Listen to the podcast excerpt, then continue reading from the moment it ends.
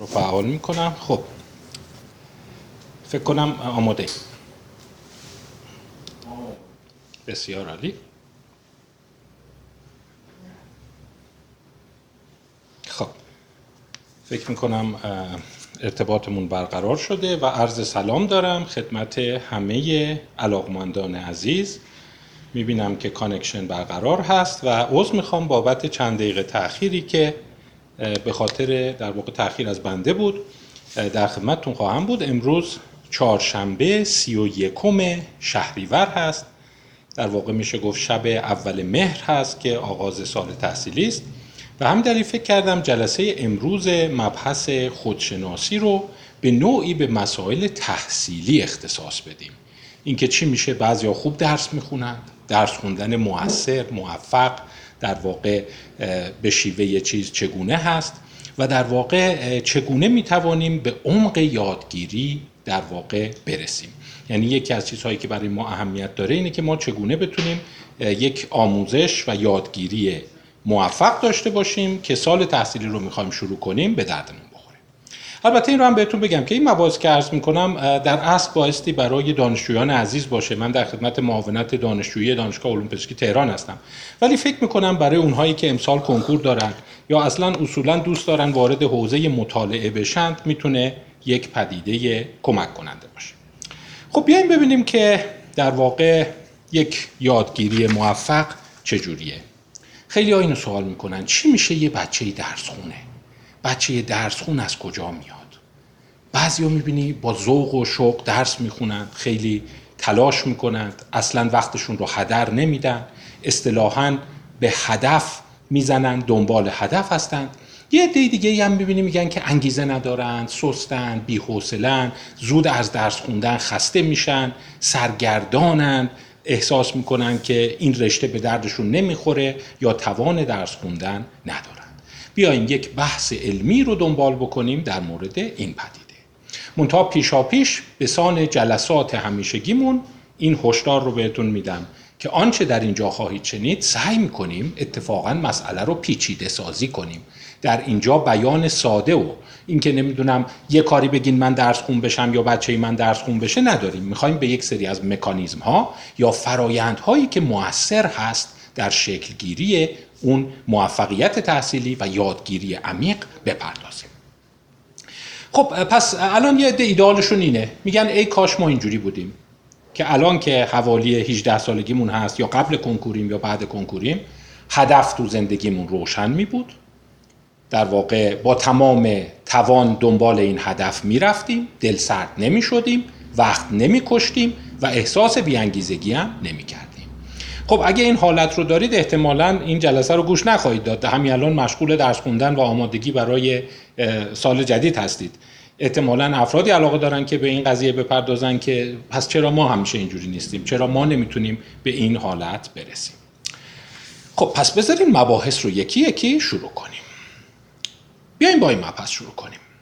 این یکی از مباحث مورد علاقه من هست. هر مبحثی هم شد کتاب های مربوطش رو هم خدمتتون معرفی می‌کنم.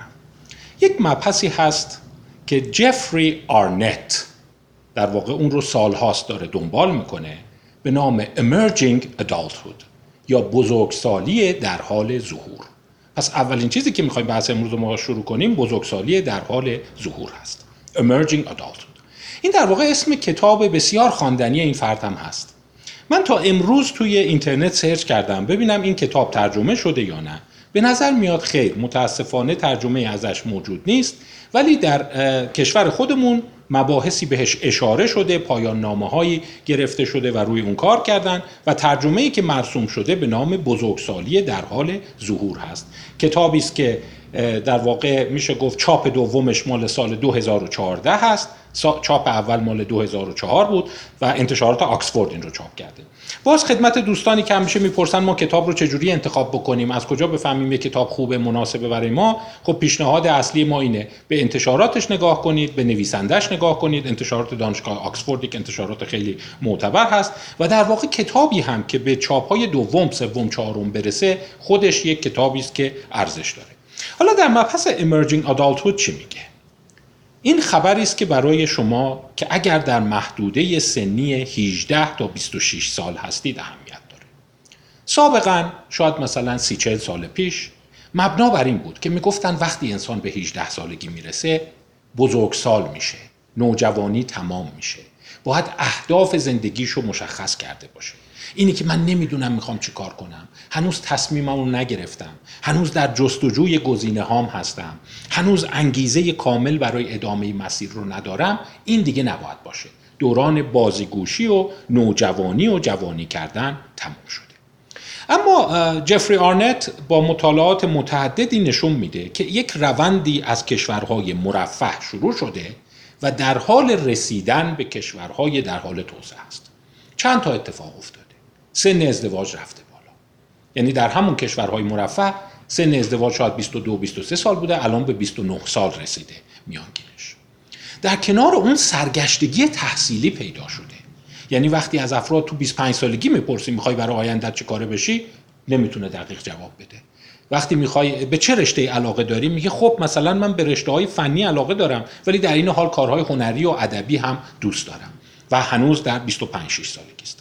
جفری آرنت با در واقع میشه گفت نمودارهای خیلی خوبی تو کتابش هست و بحث خیلی قشنگی داره که میگه این جستجوگری این حالت این که تکلیفم با خودم روشن نیست و هنوز نمی‌دونم می‌خوام چه کار بکنم. از جمله زندگی زناشویی زندگی تحصیلی در حال بالا رفتنه البته خوشبختانه عمر ما هم میانگین عمرم در حال افزایشه.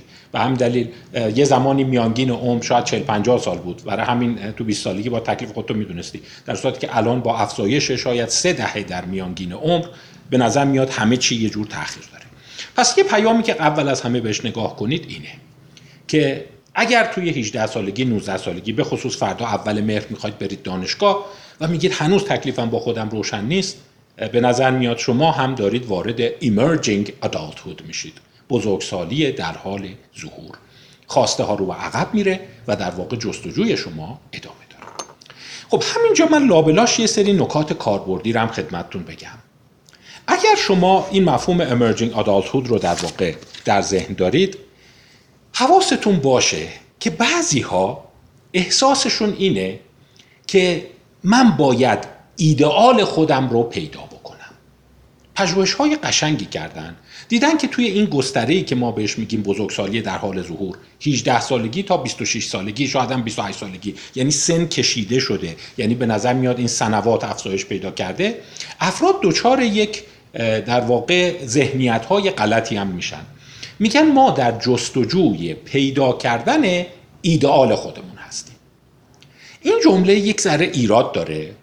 و بعضیا میگن این سرمنشه خیلی از مشکلاتیه که افراد بهش مبتلا میشند. اول از همه تو مسئله ازدواج. مثلا افراد میان میگن ما دنبال این هستیم که اون سول میت این اصطلاح تو غرب معصوم شده تو ایرانم داره خیلی طرفدار پیدا می‌کنه. نیمه گم شدم. من دارم میگردم نیمه گم شدم رو پیدا کنم. خب وقتی این سنوات کشیده میشه شما سال داری دیگه. 7 سال اضافه آوردی و تو این 7 سال اضافه داری سرگشته میچرخی که اون نیمه گم شده رو پیدا بکنی. بحث امروز ما راجع به همسرگزینی و ازدواج موفق نیست. ولی به نظر میاد متاسفانه همین ذهنیت سرایت پیدا کرده به تحصیل. یعنی من در جستجوی اون تحصیلی هستم که دقیق راست کار منه. یعنی دقیق من اونو می‌خوام. و یه سرگشتگی دارند پیام درستش چیه؟ اونایی که در مورد ازدواج کار کردن در مورد تحصیلات کار کردن. میگن ما در جستجوی پیدا کردن نیمه گم شدهمون نباید باشیم. در جستجوی ساختن و پروراندن اون باید باشیم. برای همین افراد این نیست که من هنوز نمی‌دونم به چی علاقمندم. همینجوری هم وایستی هنوزم به هیچ علاقمند نمیشی و همینجور با تصادفم بگردی اینو امتحان کنم اینو امتحان کنم اینو امتحان کنم عملا ره به جایی نمی‌بری. باید یک جایی شروع کنی علاقه خود را بسازی. پس این جمله رو ما اینجا میگم خدمتتون ولی بعدا تو همین بحث می‌خوام یه بیشتر راجع بهش صحبت کنم. میگن در واقع علائق ساخته میشند کشف نمیشند. همین گزاره رو برای خودتون بنویسید. علائق من باید ساخته بشه کشف نمیشه. اصطلاحی رو من می‌خوام به کار ببرم به نام انگیجمنت درگیر شدن. شما همینجور ممکنه از روی حوزه های مختلف رد شی. بگی می‌خوام ورزش رو امتحان کنم ادبیات رو امتحان کنم سینما رو امتحان کنم تا اینی که بر حسب تصادف یه جا گیر کنم. افراد این ذهنیت رو دارن. همین رو تو عشق هم دارن. میگن که مثلا ما با افراد مختلف صحبت می‌کنیم برخورد می‌کنیم نگاش می‌کنیم ببینیم کجا یه دفعه قلبمون میتپه اونجا گیر کردیم این میشه نیمه گم شدن اینجوری نیست. این استراتژیک باید حواستون باشه. این هشت سالی که در واقع جوانی کشیده شده این نیست که شما بلغزی تا یه جا گیر کنه. بایستی که engagement یعنی درگیرسازی رو دامن بزنی. حالا این چگونه هست؟ راجع به این صحبت خواهیم کرد. پس من topic topic دارم میرم جلو. در واقع مطلب مطلب. خب مطلب بعدی که می‌خوام براتون صحبت بکنم اینه. بعضی میگن که خیلی خوب. ما اون ایدئال رو می‌خوایم تجسم کنیم. می‌خوایم یه چیزی رو پیدا کنیم با دل و جان بهش وفادار بمونیم حسابی توش مطالعه کنیم توی اون درس بخونیم موفق بشیم سرامت بشیم. حالا این رو از دوره کنکور شروع می‌کنن تا اواخر دانشگاه. چه تله ها یا چه خطاهایی ممکنه سر راه افراد باشه؟ من چند تا مطلب رو اینجا فهرست کردم امیدوارم به دردتون بخوره. اینا برگرفته از در واقع مطالعات مختلف و تجاربی است که من این سالها در برخورد با دانشجویان و افرادی که دوست دارن رشد علمی بکنن رو داشتم. بحث بعدی چیه؟ یه چیزی هست که به صورت یک مانع سر راه شما قرار می‌گیره. بهش میگن سبک یادگیری learning style که به صورت فراگیرتری در روانشناسی معاصر تحت عنوان cognitive style در واقع سبک شناختی مطرحه اینم یه جوری شباهت داره به همون نیمه گم شده. این ادعا اینه که هر انسانی یک سبک یادگیری و سبک شناختی خاص خودشو داره. و اگر در سبک نامناسب شروع به تحصیل کنه به اون شیوه بخواد یاد بگیره یادگیریش عمقی نمیشه و نمی‌تونه خوب یاد بگیره. من آخرین چکی که کردم دیدم یک مقاله در واقع مروری نوشته شده که اشاره کرده 71 سبک مختلف یادگیری اسم برده شده مثال می‌زنم بعضیا خیلی بسری هن. دوست دارن اون چیزهایی رو که می‌خونن تجسم کنن بعضیا شنیداری هن. میگن باید هدفون تو سرمون باشه بشنویم بعضیا میگن برای اینکه چیزی رو یاد بگیریم باید بنویسیم بعضیا میگن نه باید را بریم با خودمون حرف بزنیم بعضیا میگن که ما باید همینجور کتاب رو باز کنیم از هر جا شد شروع کنیم خوندن. به اینا میگن اونایی که روی کرده تصادفی یا رندوم دارن. بعضیا میگن ما باید از اول شروع کنیم حتی اون مقدمه رو بخونیم و بریم جلو. اگر وسطش جایی رو بپریم گیج میشیم کلافه میشیم. به اینا اصطلاحا میگن sequentialist learning. یعنی نمی‌تونه حتی دو سفر رو رد بکنه. حالا بعضیا میگن طرف وسواسیه طرف نه اینا نیست. بهش میگن sequentialist learning. اصلا از اول کتاب باید بخونه یه ذره اون دو صفحه کتاب نباشه همونجا گیر می‌کنه تا اون دو سفر هم بخونه و بره جلو. خب مطالعات مختلفی شده. من یک منبع هم براتون معرفی بکنم. این هم منبع جالبی است به خصوص برای اونا که رشتهشون آموزش پرورش تحصیل روانشناسی یادگیری و علاقمند به مسائل جوانان هستند. اسم کتاب اصلا گویاست. Great Myth of Education and Learning. افسانه های بزرگ تحصیل و یادگیری. نوشته یعنی به ویراستاری جفری هولمز و چاپ انتشارات Wiley هست 2016 این Great Myths یا افسانه های بزرگ یک سری مجموعه کتاب هست. که توی 5 6 سال اخیر خیلی چاپ شده. اون سردبیر کل مجموعه هم Scott Lilienfeld بود که Scott Lilienfeld در واقع در سن پایین حالا نه خیلی پایین ولی سرطان پانکراس گرفت جوون که آدم هست و از دنیا رفته. ولی یک مجموعه رو درست کرده که باورهای افسانه‌ای و غلط رو در واقع تو همه حوزه ها توی حوزه یادگیری تو حوزه درمان توی حوزه زندگی زناشویی مطرح می‌کنه و این مجموعه خیلی مجموعه هاش به فارسی ترجمه نشده. اگر دوستانی علاقمند به ترجمه هستن نظر من کارهای خوبیه. مجموعه گریت میث افسانه های بزرگ. و خیلی مجموعه ساختاری و مستندیه. از این کتاب های میشه گفت همین جوری خیلی سبک نیست. در اون بررسی کرده و یک جواب قاطع داده. گفته دوستان عزیز پس راهنمایی دیگه ای که من می‌تونم بهتون بکنم. دنبال پیدا کردن سبک یادگیری خود نباشید. بررسی که کردن دیدن سبک یادگیری اولا برای هر انسانی متنوع و انسانها از یه سبک به یه سبک دیگه حرکت می‌کنند. مثلا مدتی ممکنه شما شنیداری مطالب رو بخونی. مدتی دوست داشته باشی چشماتو ببندی و اون رو تجسم بکنی. مدتی دیگه دوست داری اصلا را بری و برای خودت حرف بزنی. مدت دیگه دوست داری مثلا با استدلال یاد بگیری مدت دیگه دوست داری حفظ بکنی سبکای یادگیری افراد متنوع و سیاله. و یک مجموعه بزرگی از بازار پیدا شده که ادعا می‌کنن ما میگردیم و سبک یادگیری مربوطه رو برای شما پیدا می‌کنیم و میگیم تو این سبک خوبه. پرسشنامه به شما میدن آزمون می‌گیرن کلاس های خاص می‌ذارن. جوابی که جفری هولمز و مجموعش میده میگه نشون دادن که دنبال سبک یادگیری نرید. سبک یادگیریتون رو می‌تونید مرتب عوض بکنید. سبک یادگیری هر کس نیازی نیست فیکس باشه و در واقع کسی هم قرار نیست به شما بگه سبک یادگیری ایدئال چی هست. شما سبک یادگیریتون رو سیال بنامید. پس این یه نکته مهم دیگه برای اینکه یادگیری رو بتونیم عمق ببخشیم. بریم جلو اگه موافقید. سوال یا حوزه بعدی؟ خب یه عده میگن پس ما دنبال رشتمون هستیم. میگم عجله نکنید. Emerging adulthood بزرگسالی در حال ظهور. یکی میگن نه خب باید سبک درست رو پیدا بکنیم. شنیدیم مؤسسه فلان سبک سنجی می‌کنه یا سبک درست آموزش میده. سبک درست نداریم. زائق است. مثل اینی که شما بگین غذای ایدئال کدامه. مثل اینی که شما بگین بهترین مثلا شیرینی کدام است. خب هر کسی یکی دوست داره و جالب بعد از این دلتو می‌زنه. اگه هر روز مثلا ناپلئونی بخوری هر روز دانمارکی بخوری خسته میشی. دوست داری تنوع داشته باشی. پس سبکای یادگیری هم به این صورت هستند اما مطلب سوم چیه؟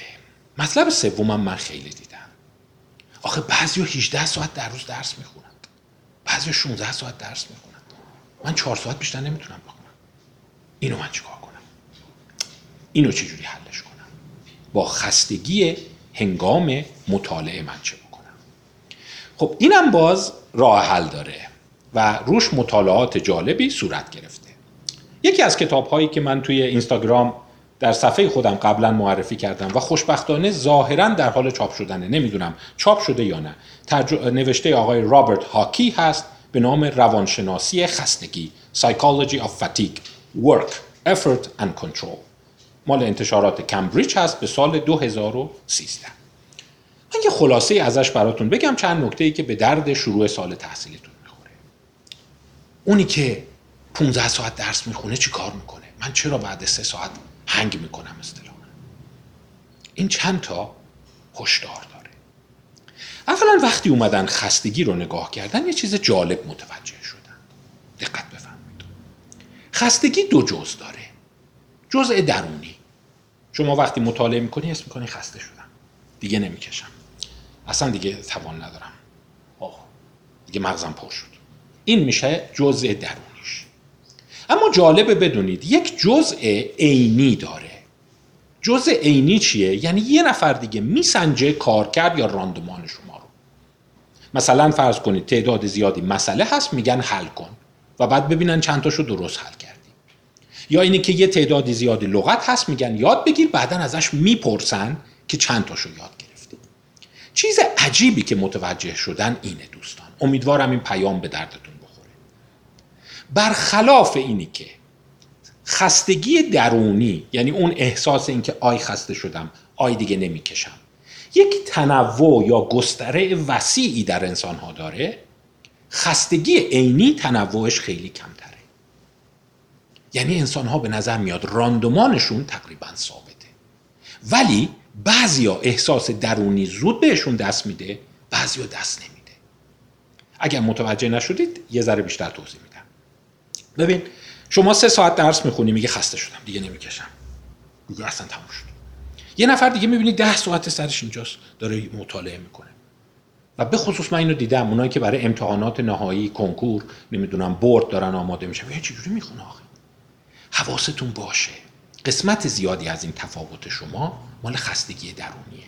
یعنی اونی که داره اون ساعت زیاد رو می‌خونه راندمانی که داره شاید با شما برابر باشه. یعنی وقتی مطلبی رو که یاد گرفته میان با هم اندازه گیری می‌کنن ببینن تقریبا یه اندازه یاد گرفته. پس اون چجور ده ساعت دوازده ساعت داره پشت سر هم ادامه میده؟ میگن اون وجه درونی احساس خستگی تو بعضیا کمتره. یعنی به صورت درونی حس نمی‌کنه خسته شده. ولی وقتی ازش نگاه می‌کنن میگن تو این 6 ساعتی که سر تو کتاب بوده چی یاد گرفتی؟ تقریبا همون قد یاد گرفته که اون آدمی که بعد 45 دقیقه بریده و خسته شده. پس در واقع شما تلاش نکنید ساعت خود رو با دیگران تنظیم بکنید. که اون فلانی چند ساعت می‌خونه فلانی چند ساعت می‌خونه. اون مقدار برونده یا راندمان هست که اون تنوع خیلی کمتری. و بسیاری از مواقع اگر شما نگران این هستین که ساعت مطالعه هم کمه خب قلزتش بالاست. شما عین همین رو توی شیمی هم دارید دیگه. یه محلول 10 درصد با محلول 60 درصد حجم یکسانی داشته باشه اون 6 برابر اون یکی ماده موثره داره. به همین دلیل میشه گفت بعضیا تراکم یادگیریشون بالاتر هست. پس این یه مسئله مهم در مورد خستگی. دیگه چه چیزایی راجع به خستگی می‌تونیم خستگی یه سری ظرافت هایی داره که در این کتاب سایکولوژی آف فتیک بهش اشاره شده. منتها اجازه بدید من اون رو همونطور که قبلا هم قول دادن محول کنم به جلسات دیگری. برای اینکه فقط همین به این نکته اولش خواستم بسنده کنم که به این صورت است. نکات ظریف دیگه ای داره. مثلا دیدن بعضی انسان ها از نظر خستگی به صورت ممتد اون رو تجربه می‌کنند یعنی سبکشون اینه که می‌تونن هر روز چهار ساعت درس بخونند. چهار ساعت مفید. بعضی انسان ها اینجوری هستند که اکثریت رو تشکیل میدند اصطلاحا میگن بوم و باست اکتیویتی دارند. یعنی اینجوریه. یه روز 6 ساعت درس می‌خونن روز بعد هیچی درس نمی‌خونند دوباره روز بعد دوباره 6 ساعت می‌تونن مطالعه کنند اینی که به صورت خط نقطه خط نقطه مطالعه می‌کنن این سبکشونه. و در واقع خیلی هم اصراری نیست که شما بیای این سبک رو اصلاحش بکنی و تغییر جدی بهش بدی. پس اصولا روند یک نواخت مستقیم الخط در یادگیری وجود نداره. به نظر میاد که این یک چرخه های سینوسی داره. یه مدتی مغز خیلی توان یادگیری داره خیلی با انرژی حرکت می‌کنه و بعد دوره بعد دوباره میره توی یک رکود. به غلط من شنیدم. این متاسفانه خیلی بین افراد مصطلح شده. من دو قطبیم نه دو قطبی خیلی بیماری شدیدیه دوستان عزیز. بیماری دو قطبی جزء بیماری های شدید روانپزشکی طبقه بندی میشه. و در واقع شیوع اونطوری که خیال می‌کنید نداره. اینی که من یه روز حالم خوبه یه روز حالم بده یه روز انرژیم خوبه یه روز اصلا انرژی ندارم از تخت خواب بیام بیرون این نورمال بوم باست اکتیویتی انسان هاست که در مبحث خستگی به اون بسیار اشاره میشه. پس من خیلی از دانشجویان رو دیدم دانش آموزان رو دیدم که همش نگرانن. میگه که چهار روز درس خونم الان دو روزه که هیچی نخوندم. آره خب اون سیکل طبیعیه دیگه. اون چرخه سینوسی طبیعی است. باز میگم من راجع به خستگی امیدوارم در فرصت های دیگه بیشتر صحبت بکنم. ولی همین نکات کوچیک رو خدمتتون بگم. فکر می‌کنم فعلا برای رفع تکلیف اول مهر شاید خوب باشه. باز اشاره دیگه ای که می‌کنن میگن که وقتی شما این چرخه های سینوسی رو داری اگر چرخه های سینوسی شما خیلی ارتفاع می‌گیره یعنی مثلا شما یه روز حس می‌کنی عجب انرژی الان ده ساعت دارم می‌خونم و خسته نشدم گاهی اوقات بعضیا معتقدن بهتر روش یک ترمز بذاری. یعنی پیشروی بیش از حد نکنی. سعی کنی ارتفاع این نوسانات طبیعی سینوسی یادگیری در واقع یه مقداری کم باشه. وجود داشته باشه صفر نباشه ولی کم باشه. یعنی دیگه به این صورت در نیاد. یه روز ده ساعت دو روز صفر ساعت. معتقدن خیلی این لنگرور داره این آونگ اگر خیلی نوسان بکنه می‌تونه باعث خستگی دراز مدت افراد بشه. پس از یک نوع افراطیگری تو یادگیری بپریزیم خب پس قدم بعدی چیه؟ اگر ما راجع به خستگی میگیم افراد اون بصیرت مربوطه رو ندارند پس باید چه کرد؟ قبل از اینکه بگم چه کار کنید یادتون هست که من اشاره کردم به پدیده دانینگ کروگر این دانینگ کروگر رو قبلا صحبت کردم. توی اون لایو های قبلی هست ولی یه اشاره سریع بهش می‌کنم.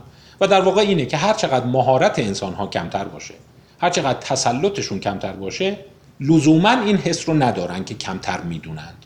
گاهی اوقات احساس می‌کنن که خیلی بهتر می‌دونند. و در واقع این برمیگرده به مطالعات جاستین کروگر و دیوید دانینگ. که نشون داده بود وقتی شما تو دهک پایین یادگیری هستی نمره خودتو خیلی بالاتر از اونی که داری تخمین می‌زنی. مثلا تو دهک پایین شما فکر می‌کنی 60 درصد اول هستی.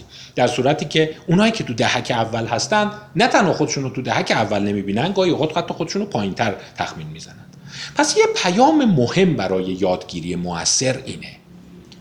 یکی از بهترین چیزهایی که بدونی یادگیریت خوبه یا نه اینه که ببینی تخمینت در یادگیری یا در نمره که میاری چقدر هست؟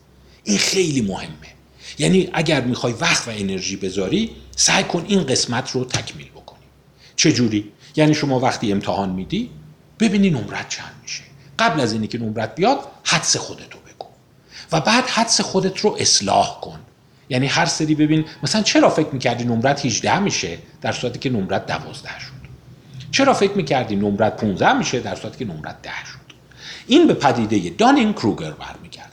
و در واقع قدم اول یادگیری موثر این است که شما بتونی عمق در واقع یادگیری خودت رو درست تخمین بزنی.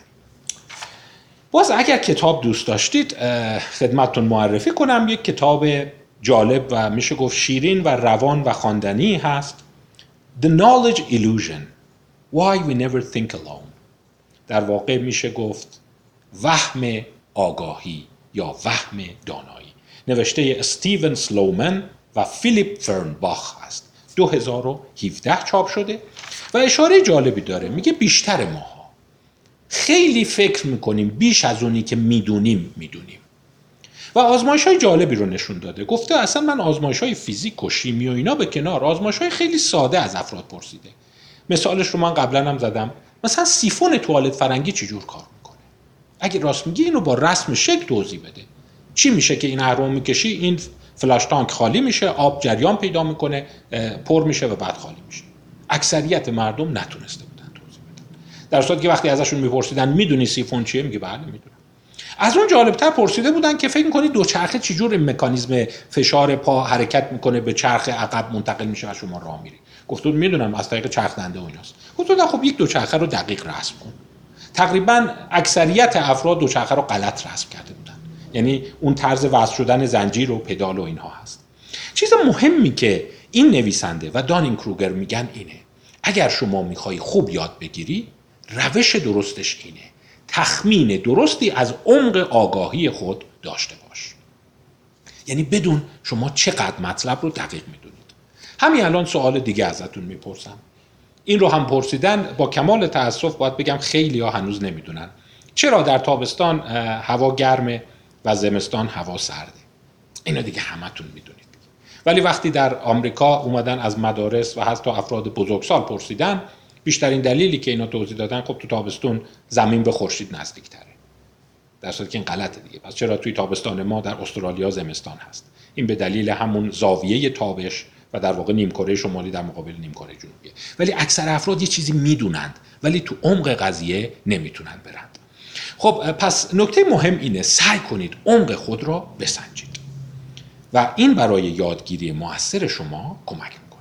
پس ما الان ببینید ما چند تا در واقع اصطلاح رو داریم به کار می‌بریم و یه راهی هم که می‌تونه کمکتون کنه این اصطلاح ها رو حتی انگلیسیش رو چه اشکال داره؟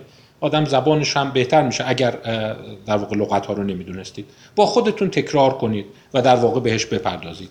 مثلا الان ما چند تا انگلیسی لغت مطرح کردیم. Emerging adulthood بزرگسالی در حال ظهور. Cognitive یا learning style سبک یادگیری.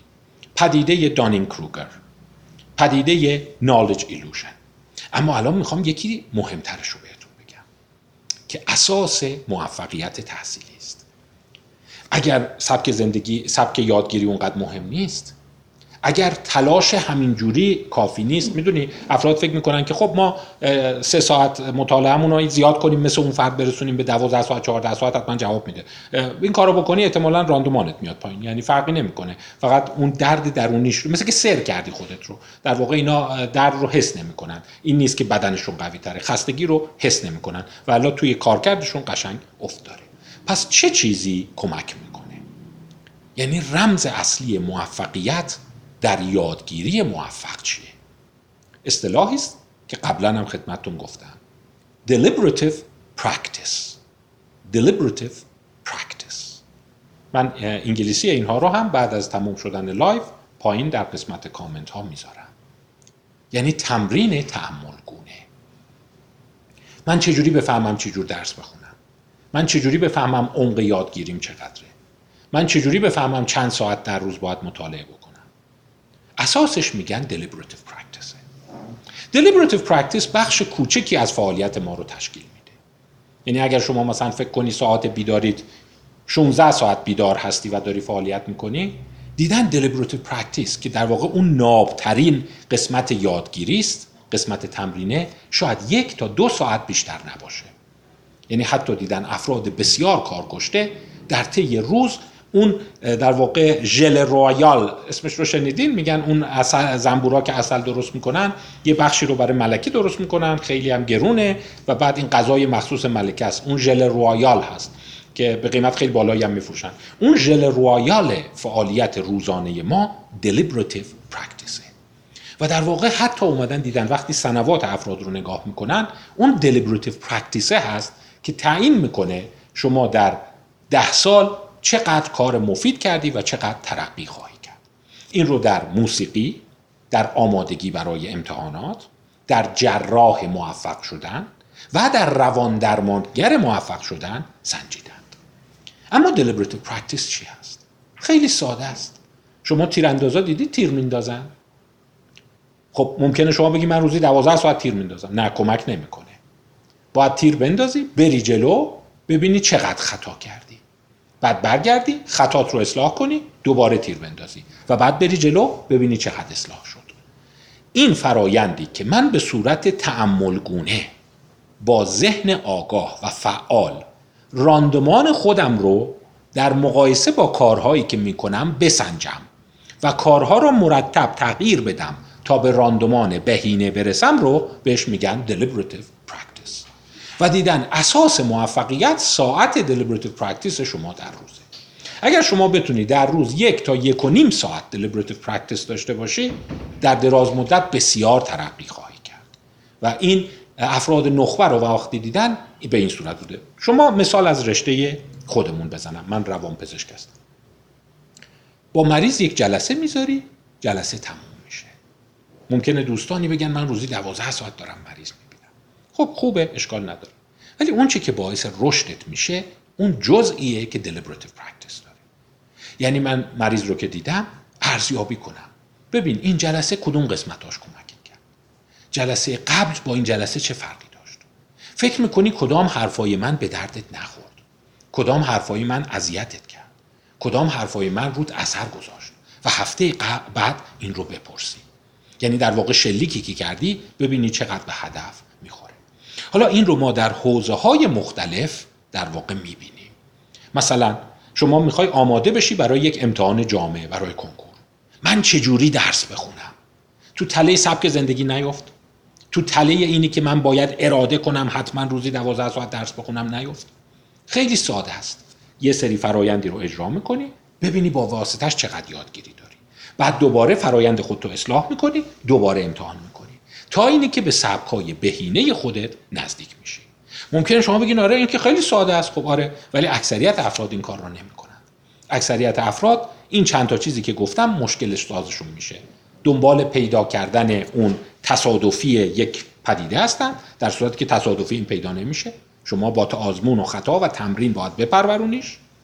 نکته دیگه ای که هست اینه که اکثر ما دچار خطای دانین کروگر هستیم.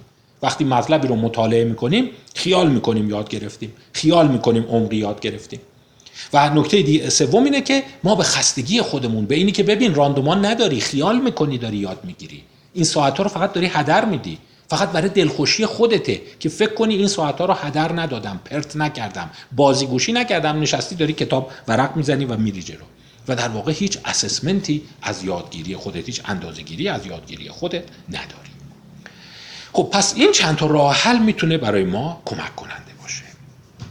اما بازم نکات دیگه ای هست که می‌تونه بهتون کمک بکنه این مسئله رو دنبال بکنید ببین اگر شما deliberative practice می‌کنید یعنی تمرین تحمل گونه می‌کنی یه اتفاق میفته باید مرتب خودتو با خودت مقایسه کنی. تا اینه که خودتو با دیگران مقایسه دیدن یکی از راههایی که بسیار کمک می‌کنه افراد رشد کنن در یادگیری اینه که خود را با خود مقایسه کنند. نه اینه که خود را با دیگران مقایسه کنند. دیگران چند ساعت می‌خونند دیگران نمره چند میارن اون روشی رو که پیاده می‌کنی ببینی چقدر به آموزش خودت کمک کرده. در واقع میگن self improvement به جای comparison.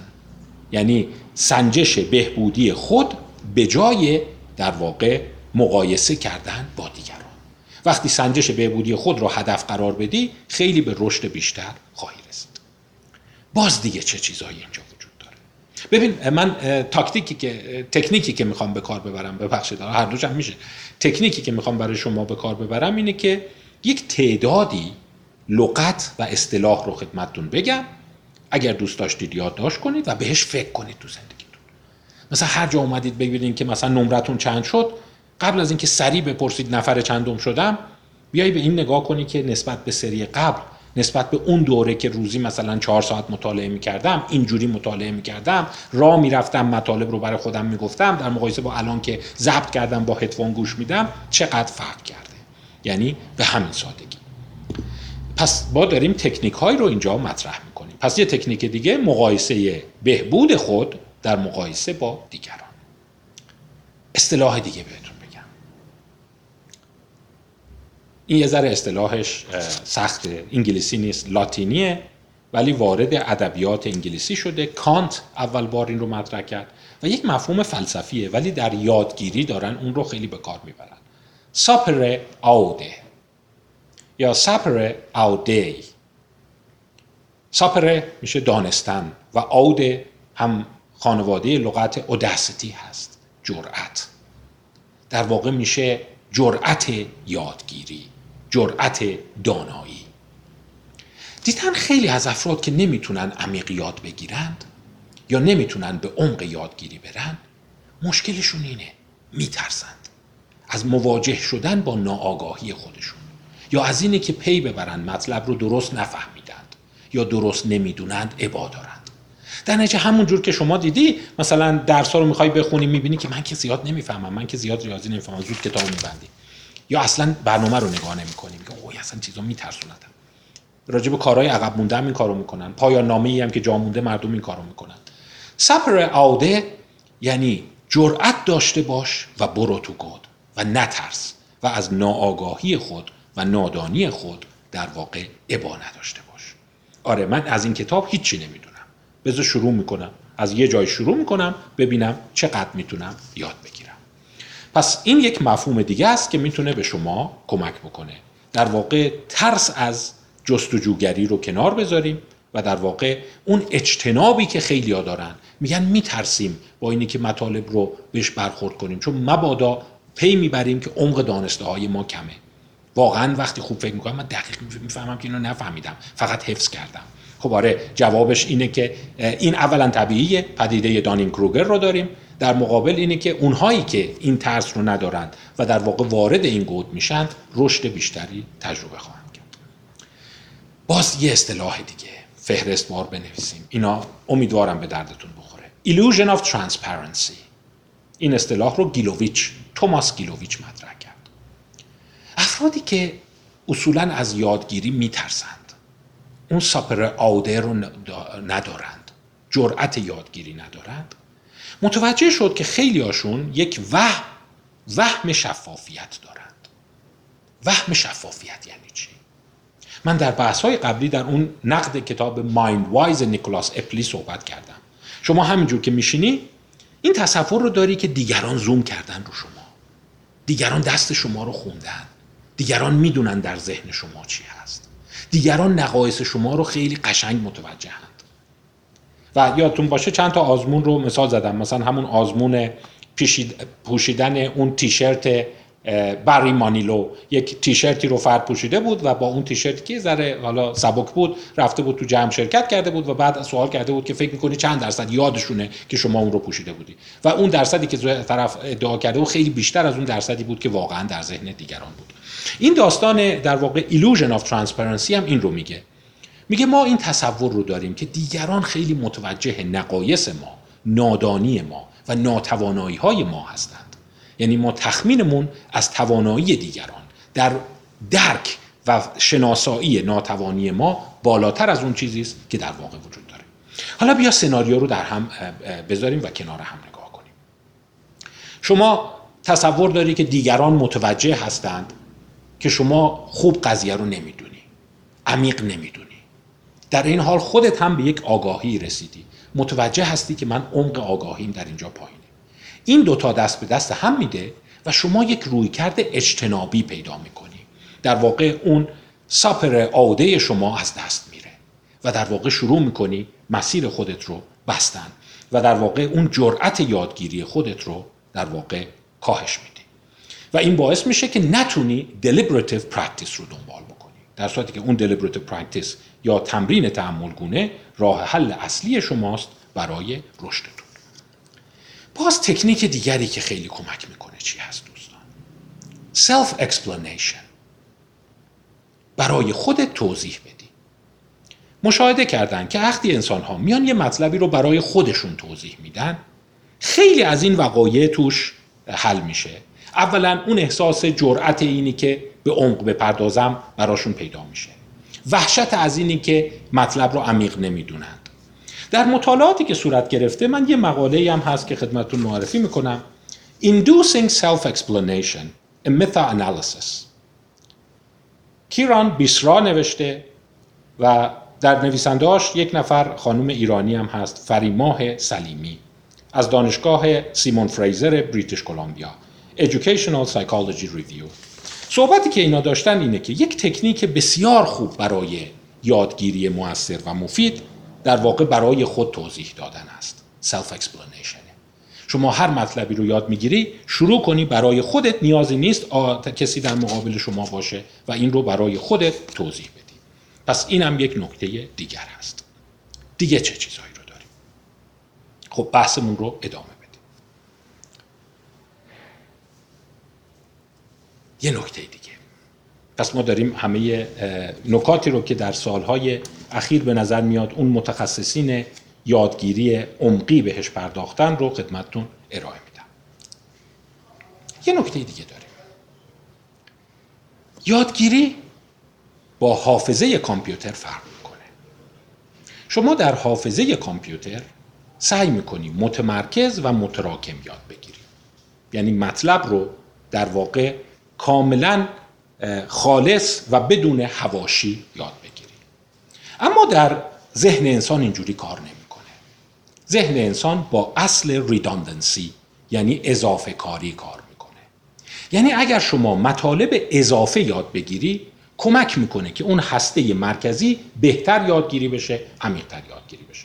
شما وقتی می‌خوای یک چیزی رو روی کامپیوتر سیو کنی میای قسمت های اضافه رو می‌زنی که معتقدی تو حافظه جا نگیره. یعنی حافظه رو کامل پر نکنه و این کار درستی هم هست. فایل های اضافه رو می‌زنی تصویرها رو می‌زنی مطالب اضافه رو می‌زنی که حجمش کم بشه و این قشنگتر توی حافظه قرار بگیره. حافظه انسان اینجوری کار نمی‌کنه. حافظه انسان اتفاقا با داشتن جوانب زائد و اضافه رشد می‌کنه. پس اگر شما می‌خوای یه مطلبی رو عمقیتر یاد بگیری بهتر یاد بگیری نبایستی که خلوصش رو ببری بالا. بایستی اضافاتش رو زیاد بکنی. برای همینه بعضیا سوال می‌کنن که خب این مطلب که تو کتاب نیست.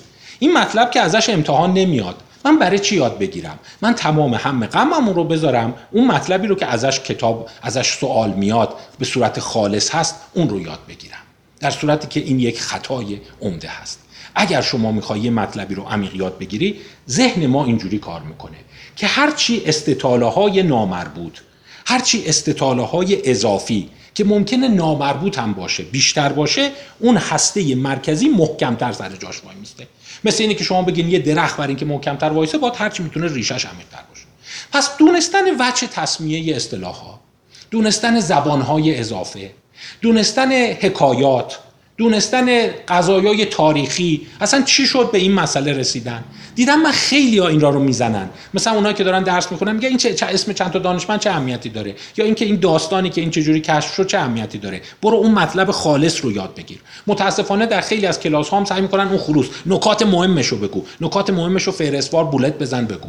آره اگر شما می‌خواستی مغزت رو مثل کامپیوتر پرورش بدی هاردت پر نشه حافظت پر نشه این روش درستی بود. ولی حافظه انسان بسیار مبسوطتره و در واقع چیزهایی بهتر در حافظه میمونه که شاخه و جوانب بیشتری داشته باشه.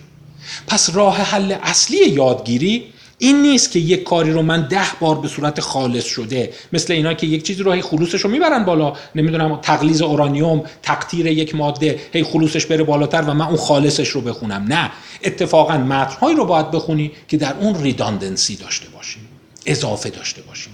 اون ریداندنسی ها کمک می‌کنه که این محکم سر جای خودش بمونه. شما بعد از چند ماه که میگذره جالبه مثلا یاد یک جوک میفتی مربوط با اون قضیه. یاد یک مسئله حکایتی میفتی که استاد تعریف کرده یا جای خوندی که وجه تصمیه اون قضیه هست. من توی سیدی هایی که ارائه میدم کارا که ارائه میدم بعضی اعتراض می‌کردن. یا چرا انقدر به تاریخچه می‌پردازی؟ آره ولی اگر با تاریخچه یاد بگیری خیلی عمیق تو ذهنت میمونه. ذهن انسان از طریق این قلاب های جانبی رشد می‌کنه. برای همینم هست که اگر شما چند زبان بلد باشی اگر وجه مختلف قضیه رو ولو اینکه اصلا مربوط به اون حوزه نیست بدونی؟ اون اصطلاحا بعضیا میگن تریویا اون چیزای ظریفی که خیلی هم کاربرد مستقیم نداره رو بدونی اون هسته مرکزی محکمتر توی مغز شما باقی میمونه. خب این یه ذره منافات داره با اون روشی که ما الان در این نظام های کنکور و تست کنکور و دانشگاه و آمادگی میگیم اونایی سعی می‌کنن اضافاتش رو بزنن یه سری جزوه خالص به شما بدن. در نگاه اول راندمان شما خیلی بالاست ولی در دراز مدت می‌بینی چیزی نتونستی یاد بگیری و توی اون گیر کردی. خب پس این هم نکته دیگری بود که ما در واقع به اون پرداختیم. خب پس اصل ریداندنسی رو هم در ذهن داشته باشید این یه معنی دیگه هم داره. اگه شما چند بودی باشید چند وچی باشید تو چند حوزه مختلف کار بکنید یادگیریتون عمیق میشه. پس ببین تکنیک این نیست که من به صورت خالص و متمرکز روی اون حوزه حرکت کنم. اتفاقا تکنیک اینه که من به صورت گسترده با استطاله های متعدد روی اون حوزه حرکت کنم. اینجوری ممکنه در کوتاه مدت یه ذره عقب بمونم ولی در دراز مدت من موفقیت بسیار بالاتری خواهم کتابی بود. من قبلا خدمتتون معرفی کرده بودم که خوشبختانه ترجمه هم شده به نام رنج Why Generalists Triumph in a Specialized World?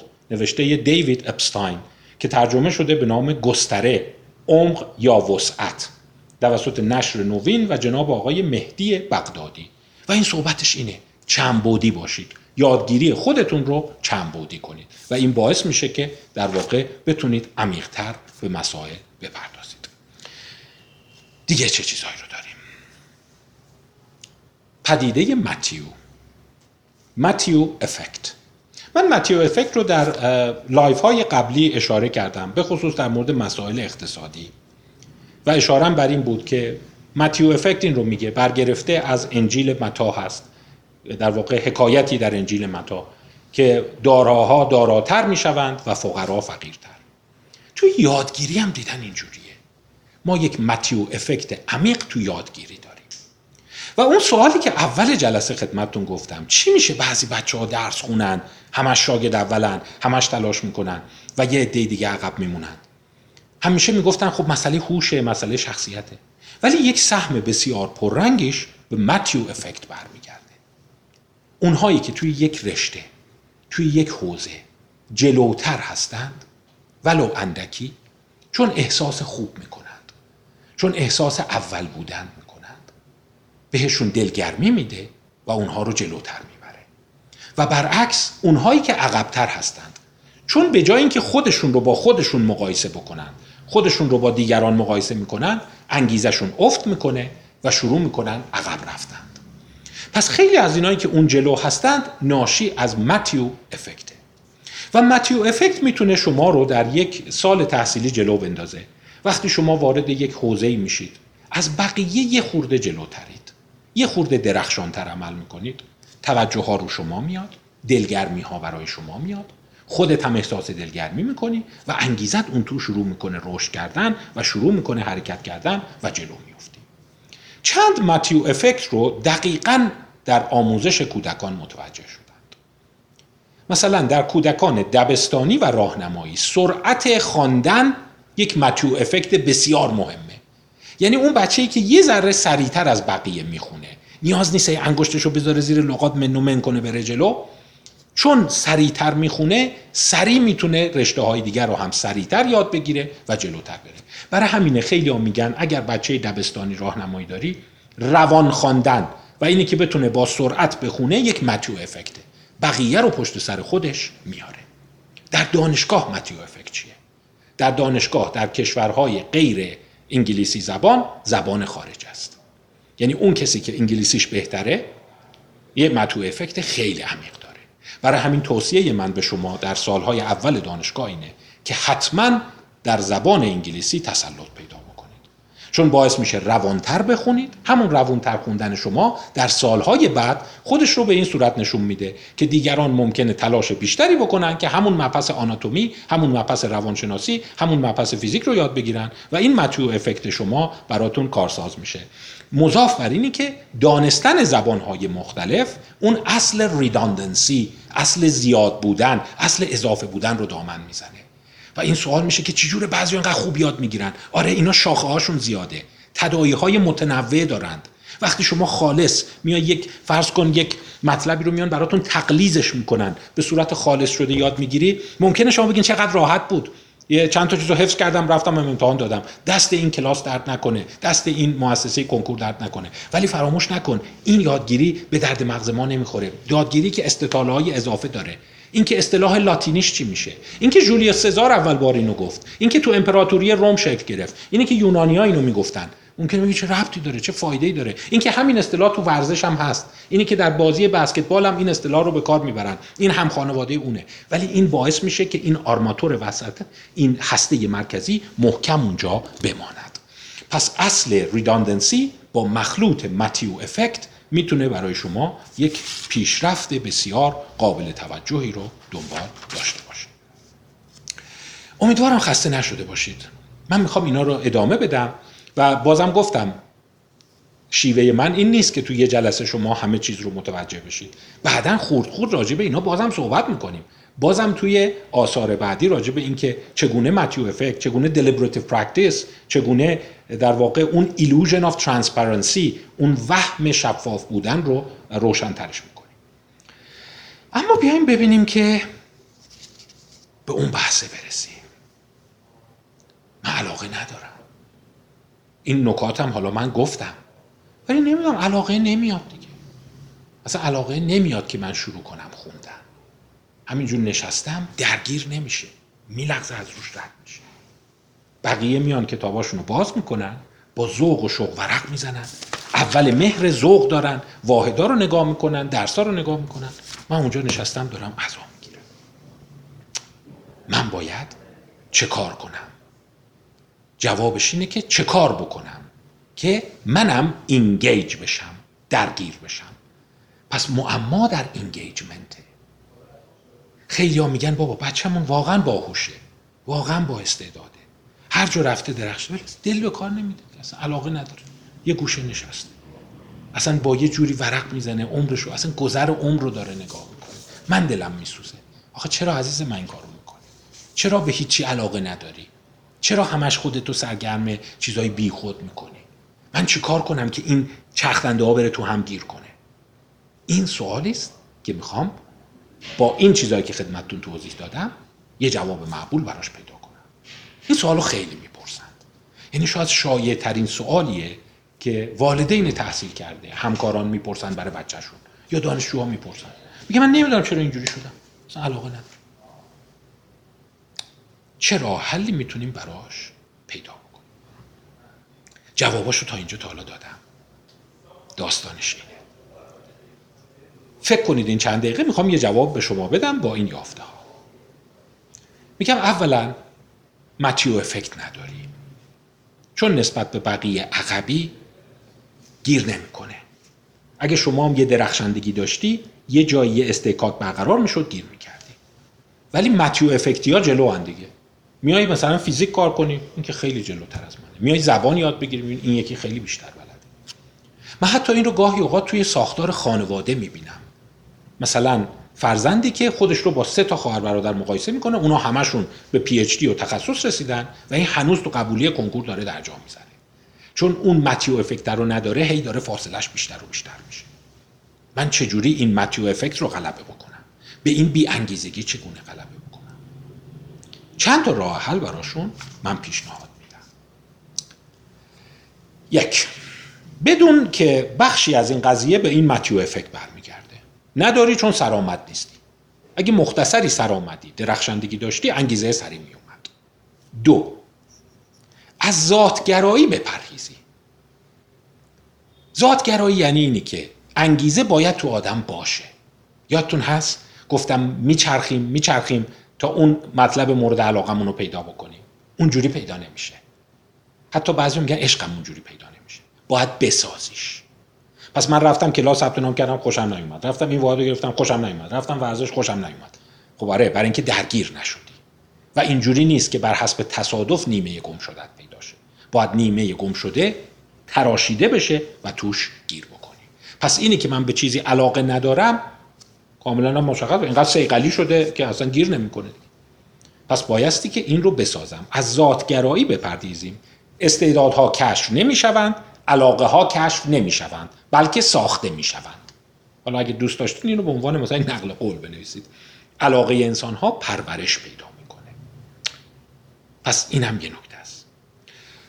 حالا پژوهش ها چجور بوده؟ چجوری علاقه پرورش دادند شما تجسم کنید. مثلا بعضی حوزه هایی که هیچ علاقه توش نداشتید و توش علاقه پیدا کردید. یه عده زیادی روی اینا کار مثلا یه قسمت زیادی پژوهش هست راجع به ورزش قدرتی بانوان.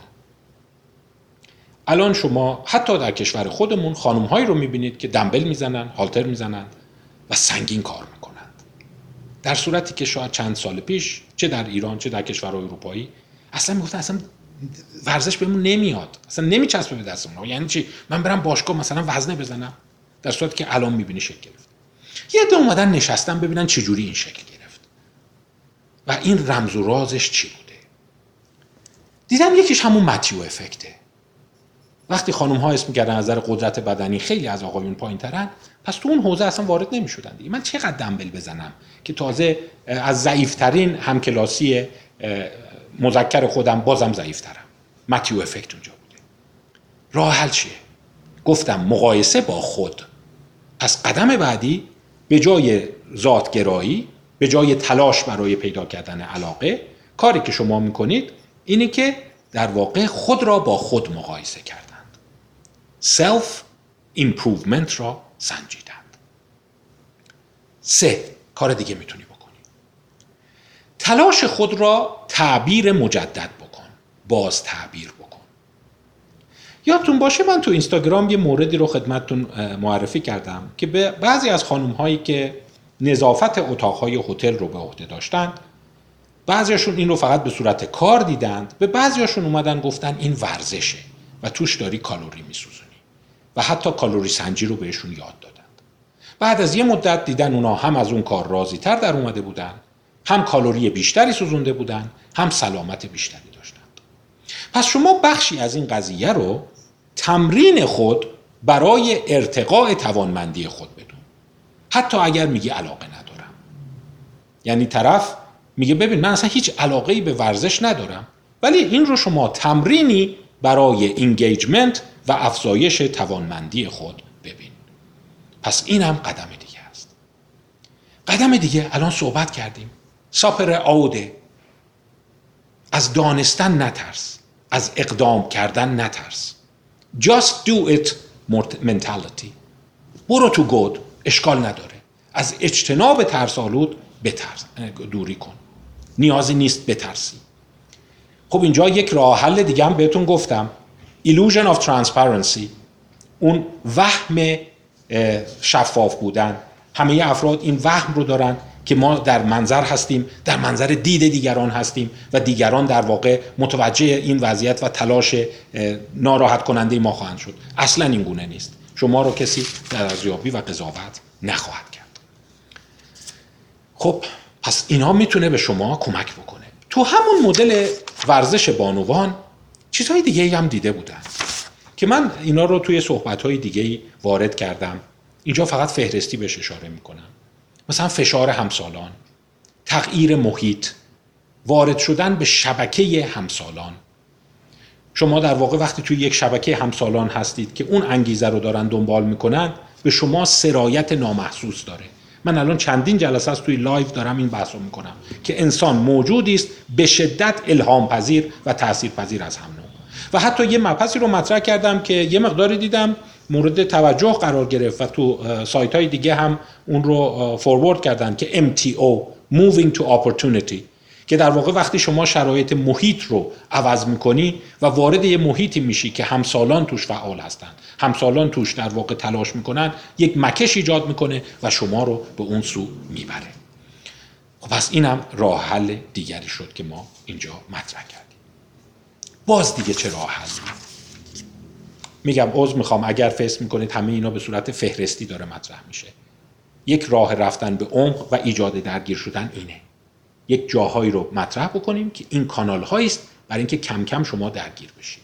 بتونی این engagement رو ایجاد کنی. مسئله ملالت و boredom. خیلی ها این صحبت رو می‌کنن. از کسالت حوصلم سر میره گریزانند. خیلی نگرانن حوصلم تو کلاس سر میره. حوصلم تو این رشته سر میره. رفتم تو این رشته همچین شاد نیستم. به نظر میاد بردم یا حوصله سر رفتن یک عنصر بسیار مفید در زندگی است. و افراد خیلی زود ازش امتناع می‌کنند. وقتی شما دچار بردم میشی وقتی دچار دلزدگی میشی حوصلت سر میره مکانیزم های خلاقیتت به کار میفته. و در واقع شروع می‌کنه برات جوانه ساختن. یعنی ببین شما می‌خوای یک چیزایی بسازی که این دوتا تو هم گیر کنه دیگه. شروع می‌کنه راه حلایی پیدا کردند من فکر می‌کنم یکی از چیزهایی که باعث میشه خیلی از دانش آموزان خیلی از دانشجویان رشد نکنن اینه که از حوصله سر رفتن از پدیده بردم گریزانند. میترسن حوصلهشون سر اب نداره. بذار حوصلت سر بره. وقتی حوصلت داره سر میره درست حالت ناراحت کننده ای داری. ولی مغزت شروع می‌کنه جوانه زدن. خلاقیتش رشد می‌کنه. و کم کم توی اون حوزه هایی که هیچی نیست صاف صافه جوانه یا پرزهایی پیدا میشه که این می‌تونه اینا رو به هم متصل بکنه. انبوهی از پژوهش ها اینجا هست که کارهایی که حوصله انسان ها رو سر می‌بره دلزدگی براشون ایجاد می‌کنه در دراز مدت می‌تونه به رشد علاقهشون منجر بشه. شما فکر نکن تا رفتم توی چیزی باید خیلی خوشم بیاد. واو منو بگیره. بگم نیمه گم شدم پیدا شد. ببخشید. و اون تو ادامه بدم. نه دلتو می‌زنه احساس سرگشتگی داری. این اصطلاح من قبلا هم صحبت کردم. Desirable difficulties. دشواری های مطلوب. دلمو زد حالمو گرفت احساس کردم خوشم نمیاد. ولی اون کمک می‌کنه جوانه بزنه و شروع می‌کنه خلاقیتت بره چرا الان این پدیده کمه؟ خیلی واضحه. برای اینکه همش حواستون رو سریع از بیحوصلگی مشغول می‌کنید. distraction هاتون زیاده حواس پرتیاتون زیاده. اینقدر گوشی و شبکه اجتماعی و نمی‌دونم فیلم و کلیپ و مختلف هست که حوصلت سر نمیره. یعنی تا دیدی حوصلت داره سر میره سر کلاس یا وقتی داری مطلب رو می‌خونی سریع گوشی رو می‌گیری دستت شروع می‌کنی خودتو مشغول کردن میگی زمان پرید. اصلا حواسم نبود نمی‌دونم چجور گذشت. در صورتی که مثل اینه که شما بگی من رفتم باشگاه ورزش بکنم و توی باشگاه ورزش یه جوری دستکاری کردم این وزنه ها رو سبک کردم راحت همشون رو زدم تموم شد اومد. خب به قول معروف میگن بنده خدا هدف از سنگینی اونا اینه که یه ذره این درگیر بشه چرخنده درگیر بشه و رشد کنه. پس بیا و از حوصله سر رفتن و بردم نترس. خیلی ها دارن اینو مطرح می‌کنن. میگن در جامعه مدرن امروز حوصله سر رفتن بچه ها کم شده و این چیز خوبی نیست. درسته حوصله سر رفتن چیز بدیه ولی یه چیزیه که بالقوه است. یعنی باعث میشه ذهن طرف را بیفته و شروع کنه انگیزه و علاقه رو بسازه.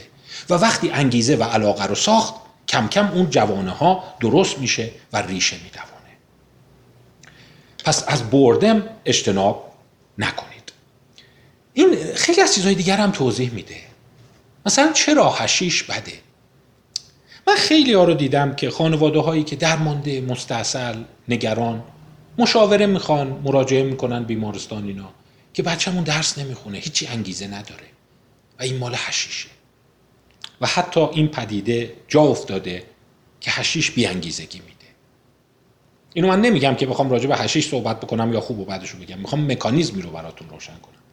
آره هشیش بیانگیزگی میده ولی نه مستقیم. اینجوریه که انسان ها وقتی بیانگیزن وقتی حوصلهشون سر میره رنج و ناراحتی بردم یا حوصله سر رفتن رو تحمل می‌کنند و سیستم های شناختیشون شروع می‌کنه جوانه زدند وقتی جوانه می‌زنه انگیزه شکل می‌گیره یک متیو افکت پیدا میشه و طرف شروع می‌کنه جلو رفتن خودش رو با خودش مقایسه می‌کنه رشد می‌کنه و کم کم اون درگیر میشه. اما وقتی شما هشیش می‌زنی وقتی ماده مخدر مصرف می‌کنی خیلی سریع میگه حالم خوب میشه دیگه حوصله‌ام سر نمیره اصلا ساعت راحت میگذره. یعنی جلوی جوانه زدن رو گرفتید. پس در واقع هشیش مستقیما مغز رو پک نکرده خراب نکرده. فرصت طلایی حوصله سر رفتن رو ازتون گرفته. یعنی به حوصله سر رفتن به عنوان یک فرصت طلایی نگاه کنید که یادگیری شما رو عمق ببخشه خب دیگه چه چیزهایی هست؟ یه مطلب دیگه میگم و بعد یه جنبندی می‌کنم خدمتون و مباحث رو به جلسات بعد میسپارم. اگه شما موفقی مال چیه؟ اینو چیکار کنم؟ وقتی از افراد می‌پرسی که خیلی خوب شما اینقدر خوب درس می‌خونی اینقدر خوب مطالعه می‌کنی اینقدر رتبت تو کنکور خوب شده دلیلش چی بوده؟ اکثریت این افراد میگن تلاش خودمون بوده. و خب درستم میگن زحمت کشیدند. ولی اومدن دیدن انسانهایی که تماما لاف تلاش خودشون رو می‌زنند و مدعی هستند که همش به واسطه اراده خودشون به جایی رسیدند اینا در دراز مدت آسیب میپذیرند و خیلی سریع ممکنه بیانگیزه بشند بیا اینجوری فکر کن. یک توازنی در موفقیت خودت ارائه بده. در واقع اینجوری بگو که موفقیت من مخلوطی است از شانس فرصت های اجتماعی کمک دیگران و تلاش خودم. وقتی این گونه بهش نگاه می‌کنی به نظر میاد اون خشم ها و بیانگیزگی های بعدی خیلی کمتر میشه. مثلا خیلی ها رو می‌بینی وقتی اومدن دانشگاه این حس رو دارن که من بیانگیزه شدم. و احساس می‌کنن که نمی‌تونن درس بخونن. وقتی از این افراد می‌پرسی که خب اون سری که درس میخوندی چی بود؟ تلاش می‌کردم. همت خودم بود. آه باید بگه نه همش همین نبوده. محیطت بوده. کسایی بوده که کمکت می‌کردن. بخشی شانس بوده. یعنی همش از سرمنشای خودت نبوده. اینجا سرزنش رو می‌تونه تغییر بده. در نظریه سرزنش ما نکات خیلی جالبی داریم. من بحثایی رو امیدوارم در نظریه سرزنش دنبال blame. وقتی تو زندگی بد میاریم کیو سرزنش کنیم؟ خودمونو دیگرانو والدینمونو. و جالبه که اون سرزنشی که اتفاق میفته در اکثریت مواقع افسانه گونه است. مبنای علمی نداره. ولی بعضی سرزنش ها کاربردیه به دردت می‌خوره. بعضی سرزنش ها مخرب هست و شما رو زمین می‌زنه. خب یه تعداد مطالب مختلف خدمتتون گفتم. یه مقدار شاید به نظرتون نامتجانس باشه. ولی خواهش می‌کنم تعمل بفرمایید و اجازه بدید این جوانه بزنه. این مطالب در جلسات بعد در طی سال تحصیلی بیشتر بهش بپردازیم. رؤوس مطالب رو در واقع تو ذهنتون نگه دارید و اینجوری فکر کنید که مشکل چی هست؟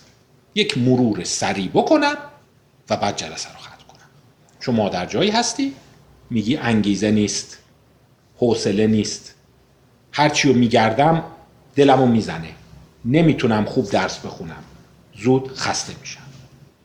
من دارم برای شما یک چارچوبی رو میرس رسم می‌کنم که این رو حلش کنیم این حل ساده ندارد.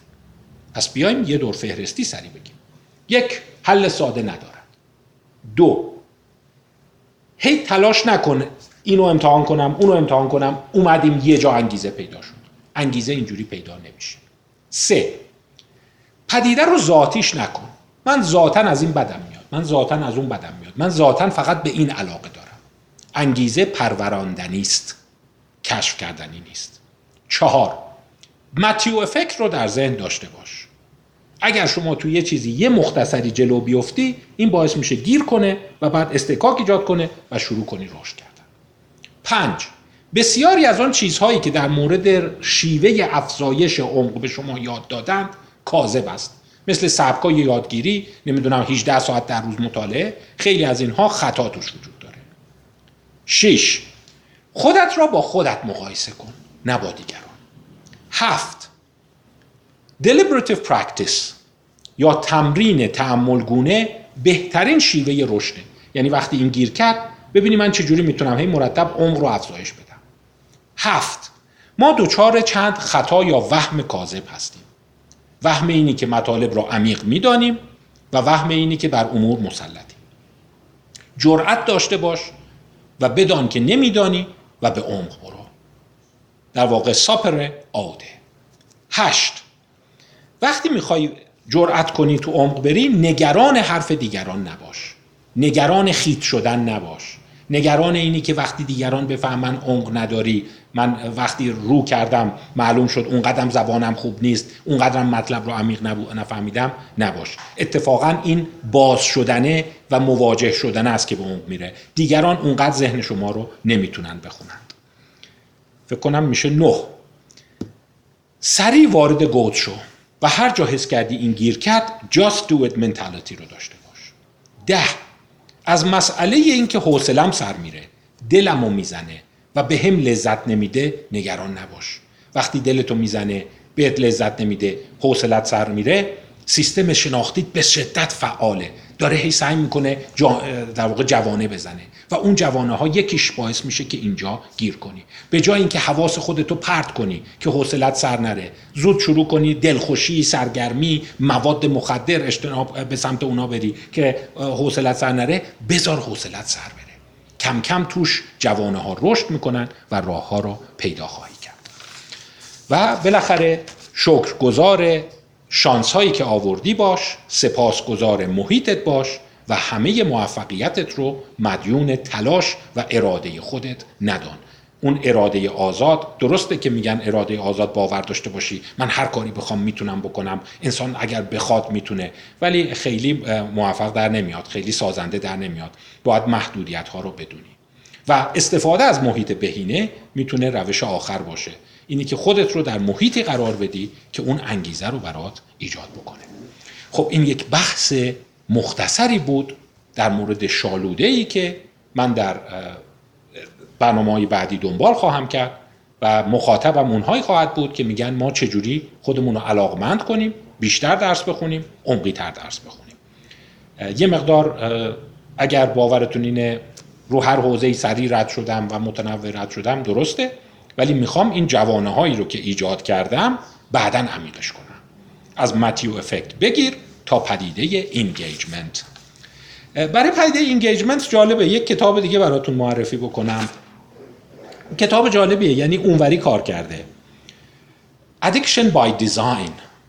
ممکن هیچ ربطی داره. اعتیاد طراحی شده. Machine gambling in Las Vegas در واقع قمار ماشین یا قمار دستگاه های قمار در لاس وگاس نوشته ناتاشا داو شول. از دانشگاه پرینستون هست و کتاب بسیار معتبری است راجع قماربازی آنلاین و در واقع اساس قماربازی. چرا حالا این رو گفتم؟ برای اینکه اونهایی که قماربازی رو خلق کردن. اسم کتاب دقت کنید Addiction by Design. اعتیاد طراحی شده است. همون کاری رو که من و شما دوست داریم بکنن در شیوه مخربش انجام میدن. شما به چیزی علاقه نداری و می‌خوان شما رو علاقمند کنند شما به درس و مطالعه علاقه نداری و اون می‌خواد شما رو یه جور علاقمند کنه که ساعتها بشینی و یه مطلب رو عمیق یاد بگیری. یه عده آدمی که شاید قسمت خیلی درخشان و خوشرنگ سیاره ما نباشن این کار رو تو حوزه های دیگه کردن. یا آدمی که اصلا به قمار علاقه نداره چجور گیرش بندازیم؟ و یه کاری بکنیم که این حسابی مشتری بشه و بیاد حسابی پول خرج بکنه. این کتاب در این باره. و جالبه این فردم این رو به نیت معرفی قماربازی ننوشته. در پشتش اومده همین مسائل رو گفته که چگونه برده ایجاد می‌کنیم؟ چگونه جوانه های کوچیک ایجاد میشه؟ وقتی جوانی کوچیک ایجاد شد متیو افکت ایجاد کنیم. طرف رو گیر بندازیم و طرف حس کنه که تو اون حوزه داره پیشرفت می‌کنه جلو میره. اونجا انگیزش ایجاد بشه. و بعد توی اون ریشه بدونه جالبه من خدمتتون گفتم که ما تا دوره ایمرجینگ آدالتود اون بزرگسالی ممکنه مرتب ذهنیتمون عوض بشه که کاملا طبیعیه. اتفاقا دیدن توی قمار و اینا هم همین جوریه یعنی اینی که قمار اصلی طرف چیه این رو سریع بهش منتقل نمی‌کنن. می‌ذارن تو حوزه های مختلف رشد بکنه به حوزه های مختلف علاقمند بشه. یعنی جالبه اون نیمه تاریک سیاره به نظر میاد در علاقمند کردن انسان ها در جهت منافع خودش موفق تر از نیمه روشن هست. که انسان ها رو به اندیشیدن علاقمند بکنیم به تحصیل علاقمند بکنیم به کار مفید علاقمند بکنیم. ولی می‌تونیم از تجارب اونها در این زمینه استفاده بکنیم. خب من بحث رو در اینجا اگر اجازه میفرمایید به انتها می‌برم. امیدوارم این مطالب برای شما قابل استفاده بوده باشه و موکول می‌کنم بحث عمقیتر رو به جلسات بعدی که این مطالب رو بخوایم با عمق بیشتر مسئله خستگی مسئله چگونگی درگیر شدن با یک مسئله چگونگی شکلگیری انگیزه و تاثیرات باورهای ما در مورد توانایی های خودمون دنبال خواهیم کرد. تا جلسه بعد خدا نگهدارم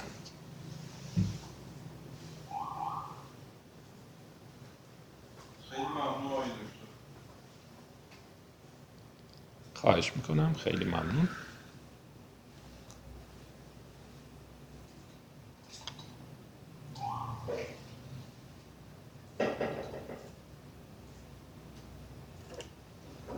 مرسی متشکرم.